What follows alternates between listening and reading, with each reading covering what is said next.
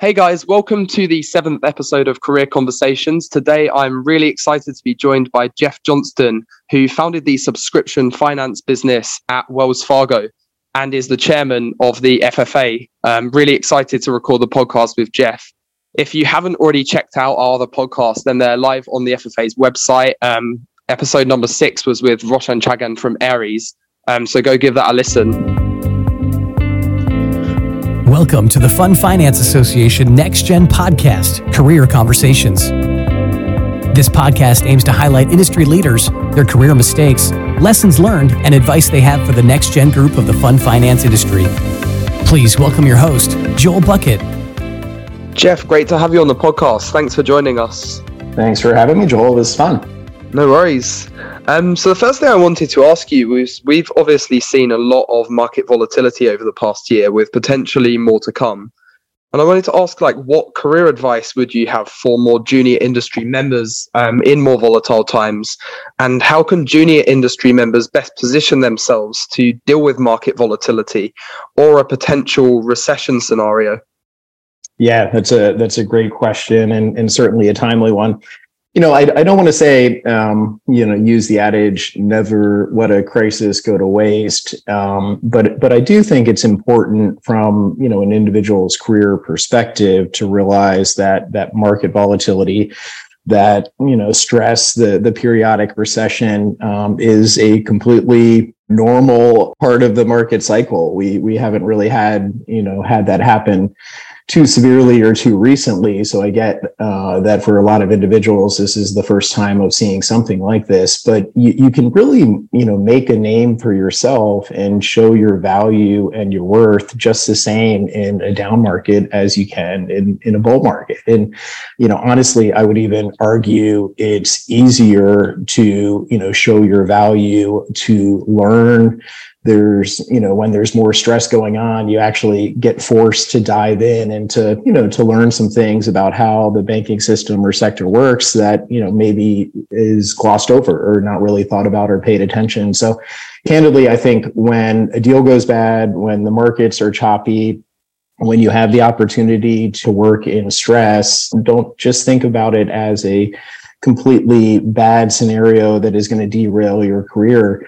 Arguably, the most pivotal point in my career was working through the, the G F C. In, in two thousand seven, I got moved into a structured product workout team, spent all of two thousand eight, two thousand nine unwinding our A B S C D O, synthetic exposure, doing monoline litigation. And candidly, that is what really where I made a name for myself, where I was able to get access to the C-suite to help the bank save a lot of money, not just, uh, you know, not just make money. And really that is what springboarded my career to the next step after that. So I would definitely tell people to, you know, keep your head up, find opportunities to help out, to figure out where you can show some value and do something a little bit different. And um, there's going to be a lot of learning opportunities out there. So take advantage of it.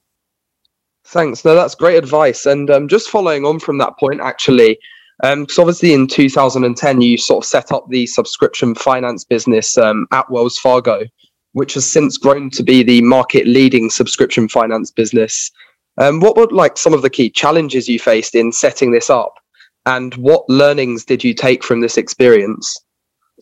Yeah, geez. I mean, there, there's a lot of things that we learn throughout the process. I think the the big one of the big hurdles that we had at the beginning, and one of the things that I think we did did right in the the formulation and kind of creation of that team, was setting up a it, it as a centralized product group, realizing that, you know, this is a a specialty structured lending product.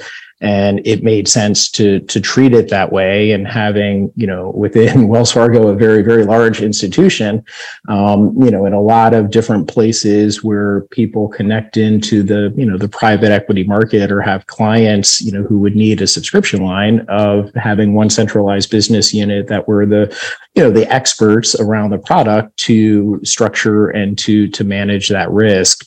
Um, getting all of the different areas to agree to that was um, was definitely a bit of a political challenge, and took some time to to get everyone comfortable with that process and structure. So I think there was a lot of internal focus to, you know, to make sure that everyone was going to be comfortable with how we could handle their perceived clients.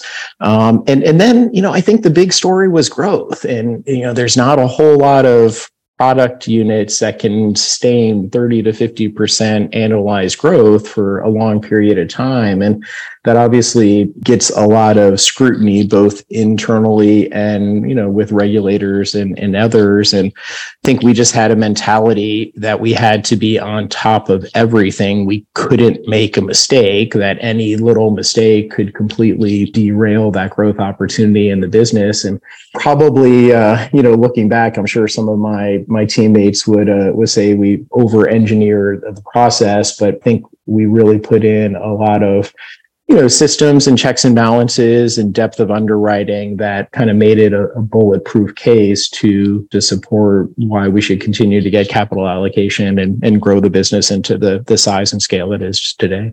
I think if uh, you asked about the lessons learned, looking back, I would probably have rather gotten ahead a little bit on the hiring. I, I think at times we, uh, you know, we probably stressed the team a little bit too much with that consistent push for, for growth over that long. And I think looking back, I probably wish I would have forecasted a little bit better the the growth rate that we were going to have and to get ahead of it from a hiring and personnel perspective.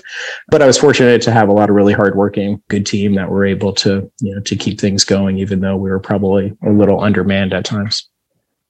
And, and sticking to that topic, obviously we can't talk about your new venture too much just yet, but how much did setting up a business unit and a product at Wells Fargo prepare you for starting your own venture from scratch? Well, it, it's definitely uh, helpful when you start from scratch that you're kind of forced to learn how everything works and connects together. Uh, and, and I think when you... You take a job and come into a existing functioning business, you tend to kind of focus on your day-to-day, you know, maybe on the margin of where things can change or improve processes that are there, but you may not necessarily step back and see how it all fits together. So I, I definitely think that there's some some value add in having done that before. And candidly, it's kind of fun to sit back having that experience and to think about the needs of our clients, where the marketplace is, what were some of the best practices that we put together, and how to start it all over again. And how to um, sort of uh, take those lessons learned, and you know, hopefully not make some of the same same mistakes that we that we made previously. So it's um, pretty fun to be able to start from scratch again, and I think it's a whole lot easier to make real and material change when um, when you're doing it from the get-go. It's uh, it's you know, as they say, it's pretty hard to to move a tanker very quickly or nimbly. Um, I think we're we're hoping that being able to to build from scratch, we can learn from some of the the lessons of the past and uh, and set up something pretty cool and, and functioning for the future. Yeah, it's really exciting. And I know that I and a lot of people in the industry are quite interested to see um, see exactly what, what shape that takes. Um, the next the next thing I wanted to ask was, like, as the chairman of the F F A, you obviously mix with and work alongside uh, a host of successful senior people in our industry. Um, what would you say are the main personality traits and behaviors that they share that are instrumental to their success? Well, I definitely agree that I am lucky in my position to, you know, get to spend so much time with so many high quality people across the industry. Um, and, you know, I, I don't I don't know if there is necessarily a single thread that is that is obvious. Um, everyone has their own their own skills and have, have found success in a variety of different ways. But the most obvious to me, uh, from a common thread standpoint, is the self-motivation and the determination and hard work. I mean, certainly the people that I tend to gravitate towards and think who have made a real, you know, name for themselves in the industry, and a lot of the people that put a lot of time and effort in, in the leadership of the F F A, they just know how to get things done and are focused and determined on seeing change and on executing. So I think it, there's obviously a lot of type A and motivated people in banking and in finance and, and certainly throughout our industry. But I do see that commonality in some of the business leaders that maybe isn't obvious to everyone, but these people are getting getting up in the mor- morning pretty early, doing a whole lot, staying up late at night, working on the weekends, and and kind of enjoy the the determined process and and don't really give up. So I think that's self-motivation is uh, is something that I tell my kids. That's a, a skill that uh, you control. You control your ability and your effort, and uh, I think there's definitely that trait for a lot of successful people out there. Yeah, it's been quite a common theme um, in sort of the, the previous podcasts too, that definitely that sort of self-motivation, like self-starters are sort of like the ones that succeed. Um, and I guess on that topic, the, the final question I wanted to ask today is how important have external stakeholders been to your success? And how do you manage these relationships? Or do you have any tips um, for our next gen members in terms of networking and managing external relationships? Yeah, so it, it's, I think having advocates, having mentors, having, you know, supporters, having good advisors in your, in your career and really in your life is hugely advantageous, um, you know, aspect. And instead, seems seems pretty basic of, uh, you know, do you want to try to go it alone or do you want to try to go, go with the team and, and lean on the experiences of, of others? I do think there's a natural tendency when people think about mentorship and I'll say different relationships where people are looking for, for career help and maybe focused here from a, you know, a next gen perspective. I'll, I'll kind of lean on the earlier in career, leaning towards people that are, that are more experienced, that there's a lot of, how can you help me? How can you, can you give me advice? What should I be doing? Can you make an introduction for me? Which makes a ton of sense and is obviously necessary. I, I think I tried to always think of ways with external stakeholders, with others in my life and career of how could I help them? And that was definitely, you know, the mentality with my bosses, with my kind of senior mentors was always the focus of what can I do to make their life easier and to help them advance their career goals. And if I did a good job of helping them out with what they're focused on, it seemed pretty natural to me that they were going to look after and take care of me. So I tried to, you know, to pitch and to turn a lot of relationships with with others into the, you know, what are their motivations, what are their objectives, and what are they trying to do, and and how can I be helpful in that?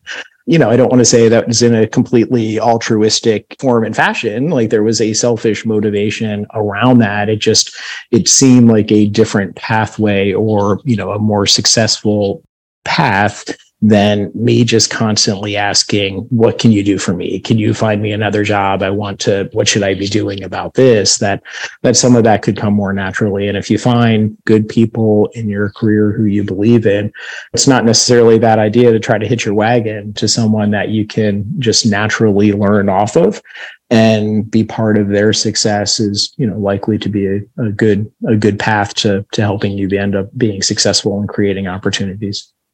So, but a little, little bit of a different, you know, different angle of uh, that type of relationship, Joel. And I think all the other things that people talk about and uh, have would have been said on on this podcast probably, you know, all make good sense too. But I would I would maybe suggest to uh, to some of your listeners and and colleagues to try to reverse the seat around a little bit and to, you know, to think about how, you know, you can be helpful individually to to other people in your career. And you know, if you, uh, the whole pay it forward thing, I think if you put a lot of, uh, put a lot of good work and effort in, good things are going to end up coming back and helping, helping you out too.